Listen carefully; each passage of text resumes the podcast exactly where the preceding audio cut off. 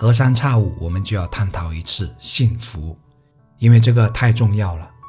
如果不幸福，即便一年挣一个亿也不能称为成功；如果幸福，即便只是年薪几万也可以称为成功。是的，幸福就是最大的成功。可什么才是幸福呢？我认为幸福来自我们对人事物的感知力以及一份知足的心态。幸福其实它是一种感觉，是一种不好形容的感觉。幸福还与节俭有关，一定程度上，幸福其实和金钱的关系并不太大，至少不像人们想象的那样与金钱有那么大的关系。一个再富有的人，如果内心缺乏充实和富足，都可以称为贫穷的，因为他感知不到满足感。而一个人无论再富有，如果都能保持节俭的习惯，保持对所拥有的东西的爱惜和感知，那么我认为这个人基本是幸福的。今天咱们聊聊节俭背后的情怀，试试从这个角度窥探一下幸福到底是什么。说到节俭，我想起了几年前看星云大师写的《百年佛缘》里用来形容他母亲如何节俭的一个片段。书中说到，他母亲一直都保持着将一份纸巾，也就是我们饭后擦嘴用的那张纸巾，撕开四份来用的情节。星云大师说，他母亲常年都保持着诸如这种节俭的习惯，这种习惯深深的影响了他。那么星云大师是谁呢？他是临济宗的第四十八代传人，获得了世界华人大奖、终身成就奖等一系列成就。习近平主席曾多次接见过他。我看《百年佛缘》时，能感受到一种平和与宁静，在描述一些生活细节的时候，让我很感动，尤其是对他母亲的描写。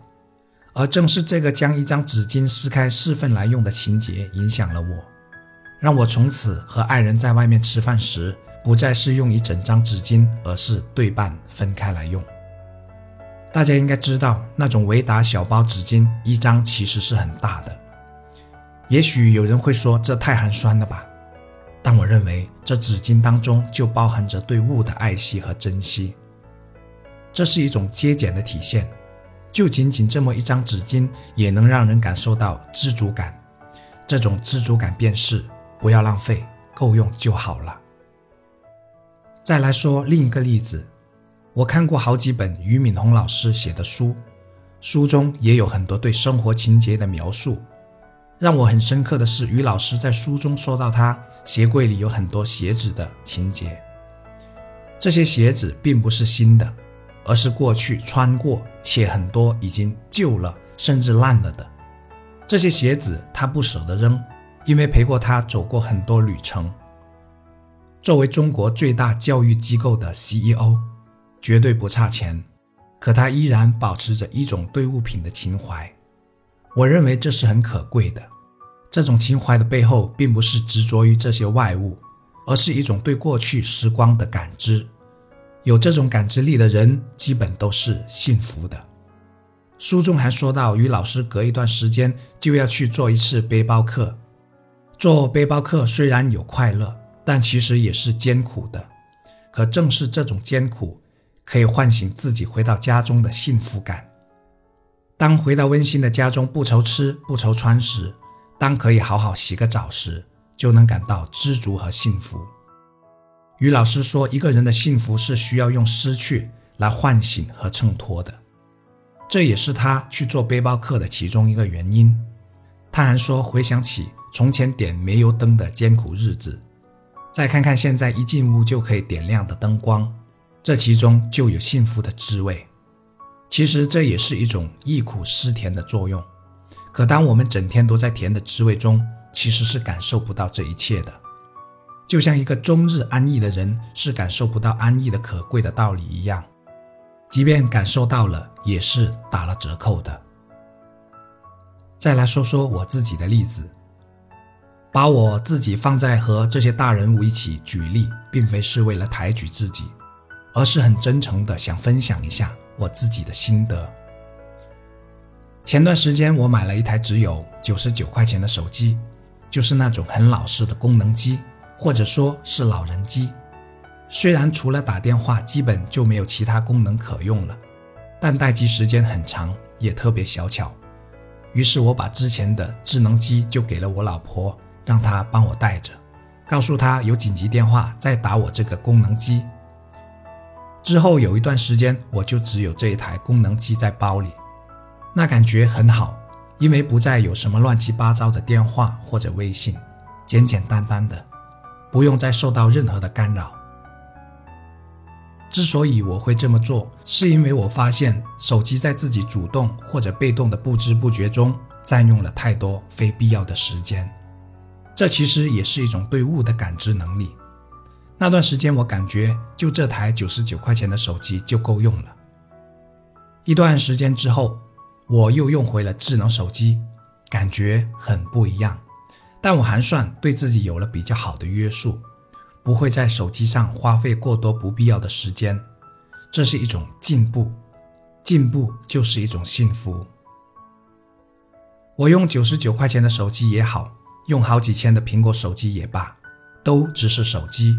手机的本质是人类的工具，这个工具的终极目的是为了方便我们的生活和工作。但如果因为它影响了我们的生活和工作，那就远离了这个本质。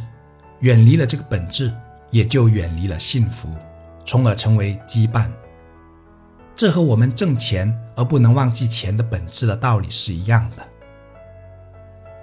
回到节俭的话题上，刚说到星云大师母亲和于老师的情怀，我很庆幸的发现我自己多少也有一些。比如我有一件衣服是大一的时候，也就是二零零三年那年买的。直到前年，我都还经常穿着它，是一件在广州上下九仅用了三十块钱买的黑色风衣。即便在当年，三十块钱的衣服也算十分廉价了。直到最近一年，我才没怎么穿它，因为里面的纱布有些烂了。但它还在衣柜里好好挂着。正因为这件衣服，我爱人很赞同我买衣服要买贵一些，买好一些。因为他知道我的东西只要不坏或者没问题，基本都能用挺久的。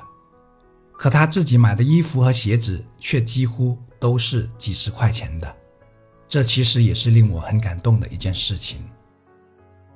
还有我有一个水桶和一个不锈钢的杯子，也是我上大一的时候买的，至今已经十六年了，还在用着，而且还挺好的。看到这些本可以永远成为过去式的物品时，我有一种很难表达的感觉，像是什么东西一直陪伴着，而其他过去曾和这些东西在一起的，通通都已经不见了，唯独剩下这几样。这进一步的让我更懂得珍惜自己所拥有的一切。我认为人就应该能上能下才好，就是活的要有弹性。而不是一旦富裕了就忘了过去物质相对匮乏时的一切。如果忘了，或者说丢了，手中所握着的幸福不一定有当初的那时候来的实在。所以很多人越有钱，物质越丰富，反而越怀念从前简简单单的日子。我想一大原因多半也和这个有关。幸福是在生活点滴细节中感受出来的。所以，我个人认为，花钱大手大脚的人，不一定有小资生活之下懂得节俭的人来的幸福。总而言之，幸福和节俭大有关系，因为节俭的背后是一份惜物爱人的情怀，因为惜物，所以知足；因为爱人，所以人恒爱之。如此一来，怎么可能会生活的不幸福呢？